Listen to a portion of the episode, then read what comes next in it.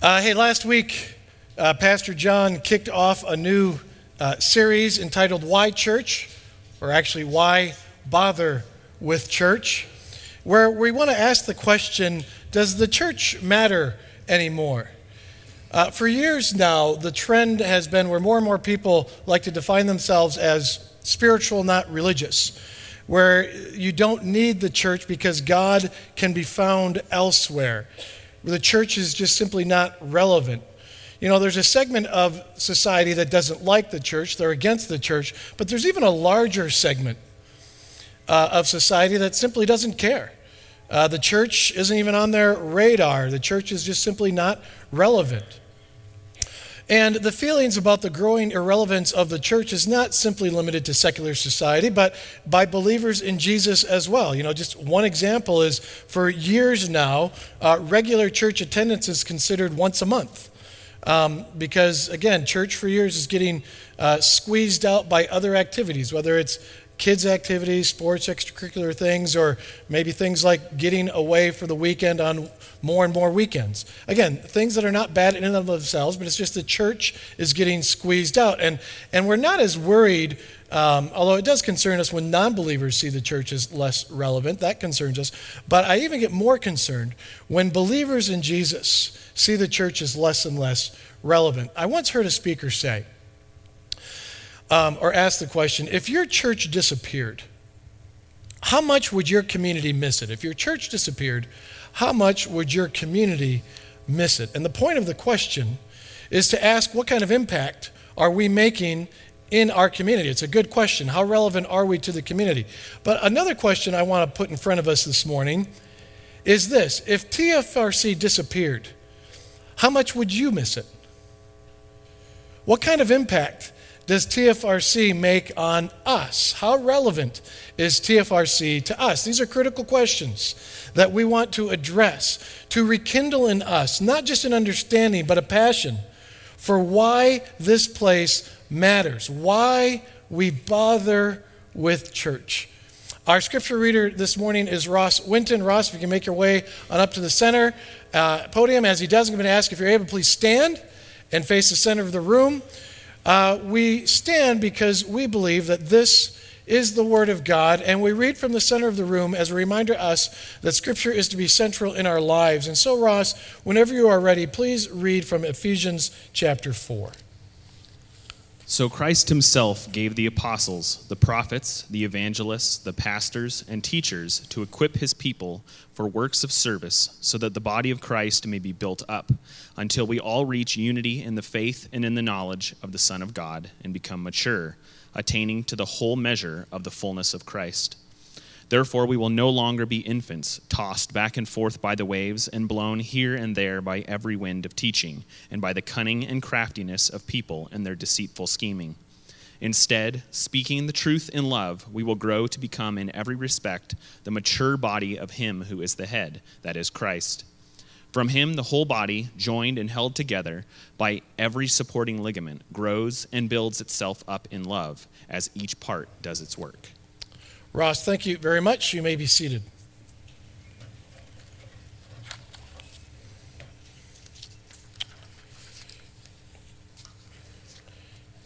As I mentioned earlier, the uh, connections class uh, began today, and uh, there was a time when I led the class, and when I led the connections class, I would ask this question Looking back at the history of the world, when do you think would have been the best time for Jesus' earthly ministry to occur. Why did Jesus have his ministry on earth when he did? These are the kinds of questions that sometimes as pastors we wonder about. We, I know most of you have never thought of this, or probably not, but this kind of stuff that goes through our minds. Um, why did Jesus come 2,000 years ago? And again, the answer is because that's when God decided. Yes, I know that's the good church answer, but was there a strategy? Behind what God did in having Jesus come 2,000 years ago? Or did God just kind of close his eyes and randomly point in the timeline and say, Jesus will come then? Okay? Let's just pretend for a second that God has an executive committee. We don't believe he does, but let's just pretend that God has an executive committee and you are it. Okay? Everyone in this room makes up God's executive committee. And God comes to us as his executive committee and he asks, uh, When should Jesus, God the Son, come to earth? And God shows us all of time and asks us as his committee to pick when Jesus should come. What would you suggest? When in time do you think would have been the best time for Jesus to have come? Now, he came 2,000 years ago during the Roman Empire. And was that really the best time? Maybe he could have come before that. He could have come during the Assyrian Empire or Babylonian Empire or during the time of Alexander the Great. Or should he have come after that? maybe during the Middle Ages or the Enlightenment or the 19th century or 20th century or 21st century. What would you suggest if you were on God's executive committee? What would get your vote? You want to communicate the gospel to the whole world. And so, when would be the best time for Jesus to come and do his ministry on earth? My suggestion why not right now? Right? Doesn't that make the most sense? Again, send Jesus to the 21st century. We want to communicate the gospel to the whole world. How many forms of mass communication do we have today? Facebook, Twitter, Snapchat, YouTube, television, radio. We could even mass produce written materials. We could, Jesus' gospel message could be sent to billions of people in no time at all. Send Jesus now. That would get my vote. Who on the executive team suggested 2,000 years ago? I want to get that person's name because that's dumb, right? That's just stupid. You want to communicate the gospel to the whole world and you choose a time when there is no social media and no internet and no television and no radio. There wasn't even the printing press. Whose idea was that? But that is exactly what God decided to do. Why? Now, I don't claim to know the mind of God, but there are some reasons that pop out. Because while 2,000 years ago, when Jesus came when he did, while it wasn't a good time for mass communication, it was a good time to form a community. You see, God's primary means for sharing the gospel isn't radio, it isn't television, it's not social media. God's primary means for sharing the gospel is a community of people who believe in Jesus. That was his plan 2,000 years ago. He could have sent Jesus today. He didn't send Jesus today because he has a different plan to use people to reach people. A community of faith, the church, that's us. And so when we talk about the power of the people, we need to remember that the church, it's the people, people who are filled with the Holy Spirit. And people are transformed when they experience the good news by the power of the Holy Spirit. And the Holy Spirit dwells in us. Now, look, the difference between hearing the good news and experiencing the good news is community. That's the difference. Look, if I'm starving and you tell me that there's a great meal somewhere that will save my life, that's great. That gives me hope. Now, take me to the meal, okay? I'm hungry, I'm starving to death. Where do I go to eat? If at that point, before you tell me where the meal is and take me to the meal, you just walk away and I don't get to eat, we've missed something, right? People need to hear about the love, grace, and mercy of God. But if that's all the farther it goes, then we're missing something, right? People need to experience that love and that grace and the mercy of God. And where will people go to experience that? What did God design? For people to not just hear about the good news, but to actually experience the good news. Well, what God designed was a community of faith, the church. Where else are people going to go?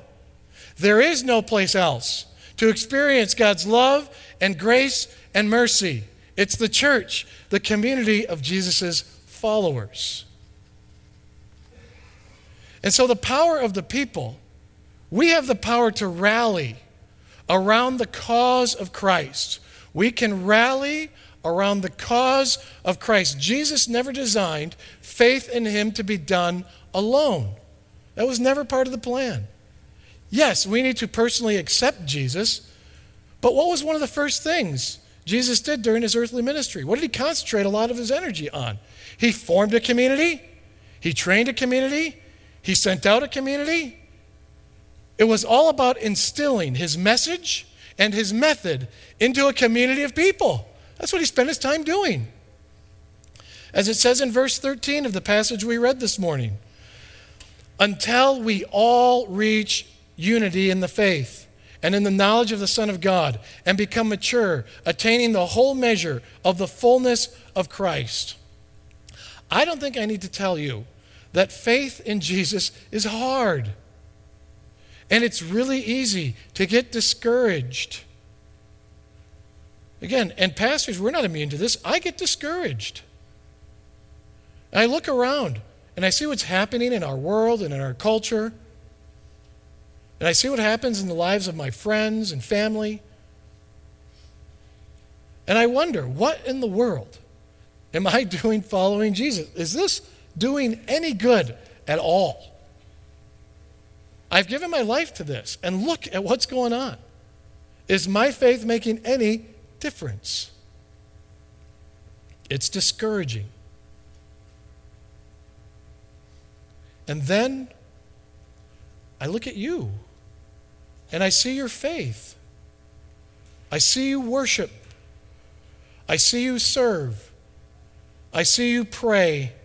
I see you lean on your faith when your lives have been turned upside down. And that causes me to rally, to rally back to the cause of Christ. And I remember what Paul said in Philippians. What is more, I consider everything a loss because of the surpassing worth of knowing Christ Jesus, my Lord for whose sake I have lost all things. I consider them garbage, that I may gain Christ. And when I see some of you discouraged in your faith, I want to encourage you to rally to the cause of Christ. And I know that this community of faith can help you do that. And I know that because it helps me do that. And folks, we need each other. We need to rally together around the cause of Christ because you might be able to pursue some kind of personal spirituality on your own, but you can only unite in community. You can't unite all by yourself, it doesn't work that way. In fact, literally, and this is a little bit of a silly thing, but I don't think it's coincidence. If you look at the word community, what word is in it? The word unity. It's embedded, it's literally embedded in the word community. No community, no unity. Outside of community, you are on your own.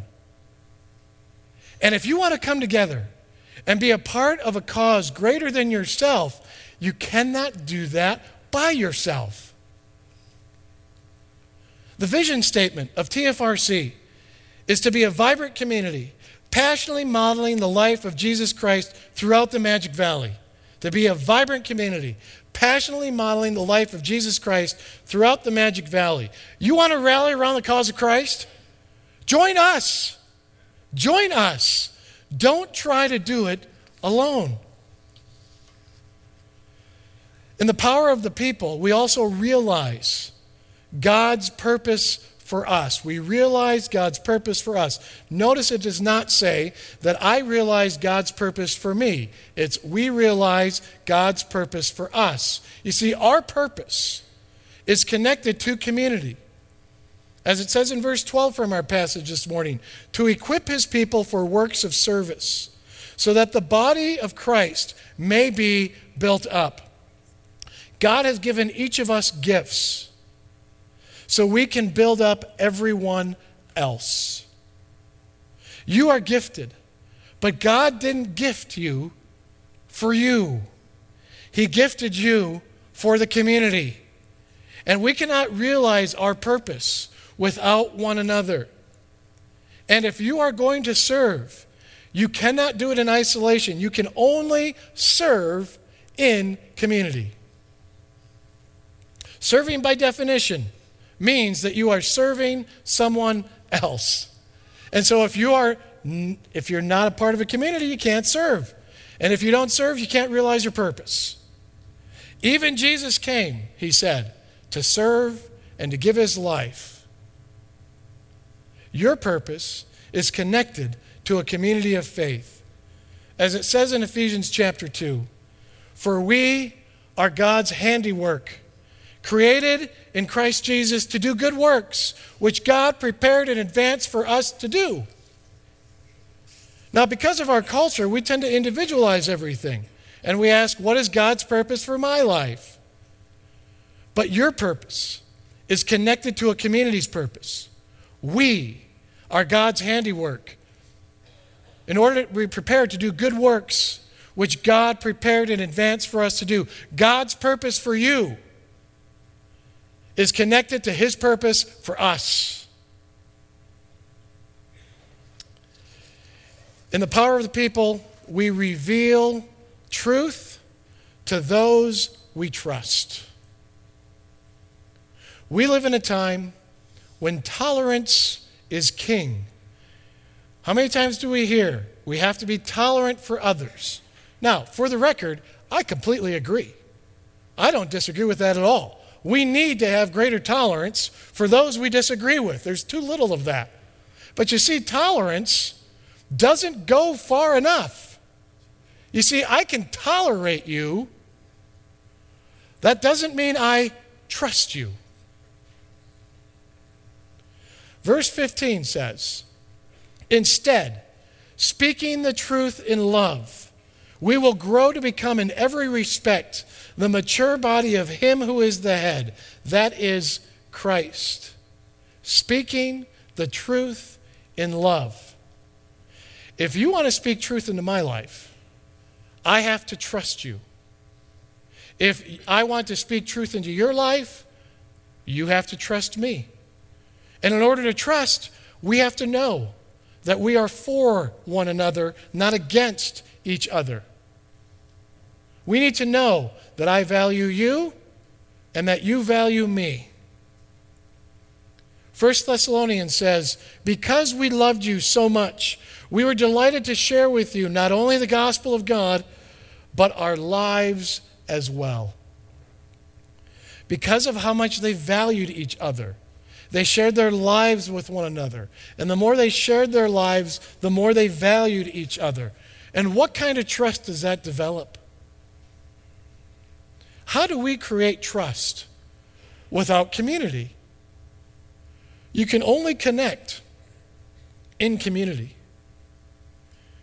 And when we connect in community, trust can be built.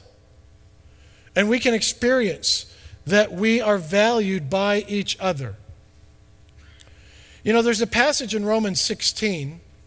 It's a rather lengthy passage. It's uh, verses 3 to 15. I'm not going to read it. My point of putting it on the screen is I just want to see, I want you to see how much space Romans 16, verses 3 to 15 is. And this entire passage is nothing more than the Apostle Paul sending greetings to people. He takes this much space to basically say, oh, say hi to so and so for me, and say hi to so and so for me, and say hi and so and so for me. He, he individually names 26 different people in this passage with nothing more than send greetings to.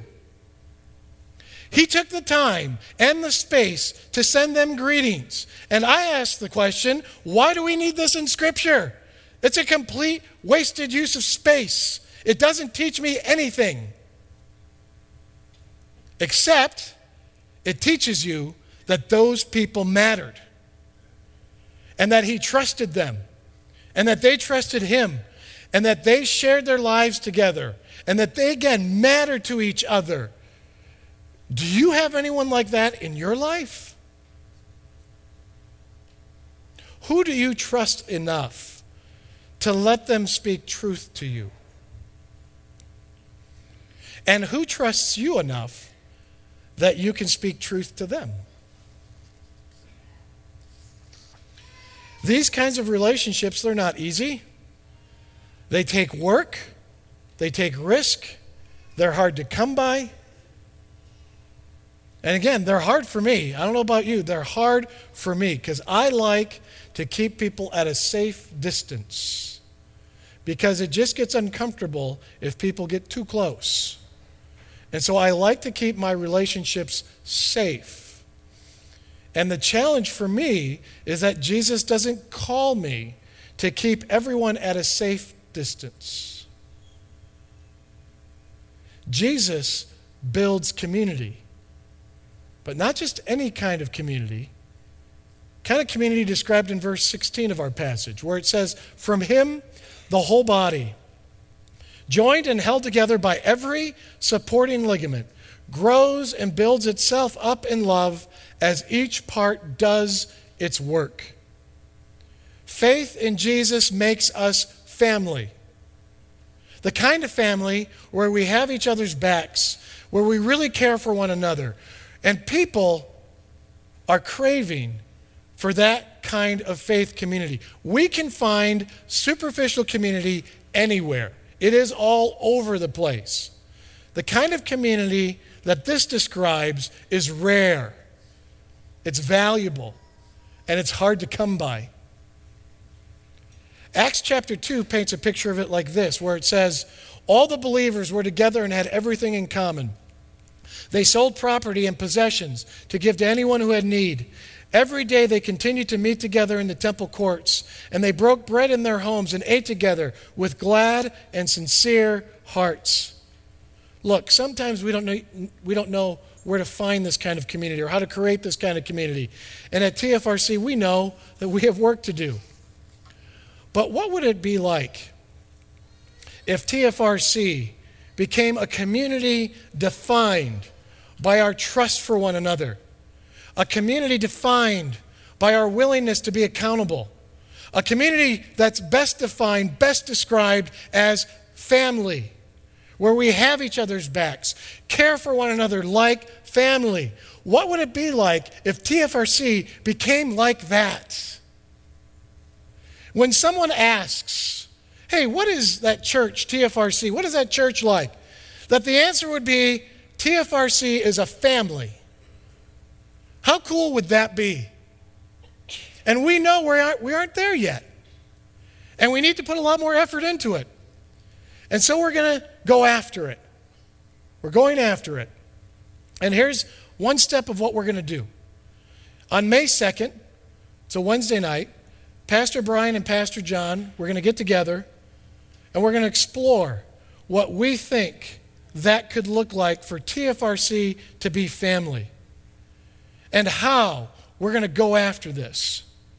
A dynamic community where the faith is being practiced together and TFRC becomes family.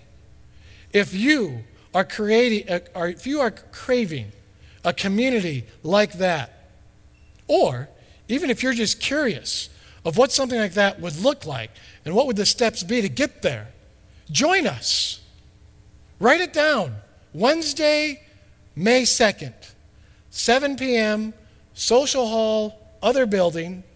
It's on a Wednesday night, so we have children's ministry that night. And so if you have kids, we have a place for them so that you can join us in the Social Hall Wednesday, May 2nd, 7 p.m. And we're going to start to pursue, in ways that maybe we haven't before, TFRC becoming family.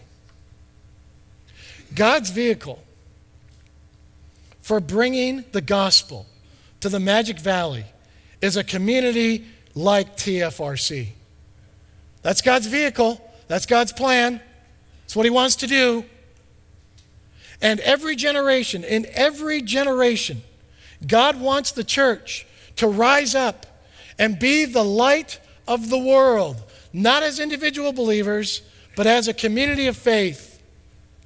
And if we are going to fulfill what God has created us for in this time and in this place, we need to dive deeper into community.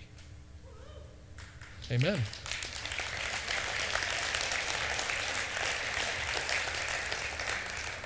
Please pray with me. Lord, we thank you for your love, for your grace, for your mercy. And Lord, for the community of faith that gave us that message, wherever it was that we might have heard it. And Lord, we also thank you for all the ways in which different communities of faith have given us an opportunity to experience your love. And Lord, we ask that you would give us such a desire for community that you would put a spark in our hearts, a spark in us to pursue it, to deepen it, to build it. Lord, so that we could strive for the vision laid out in Ephesians, where the whole body, joined and held together by every supporting ligament, grows and builds itself up in love as each of us does our part.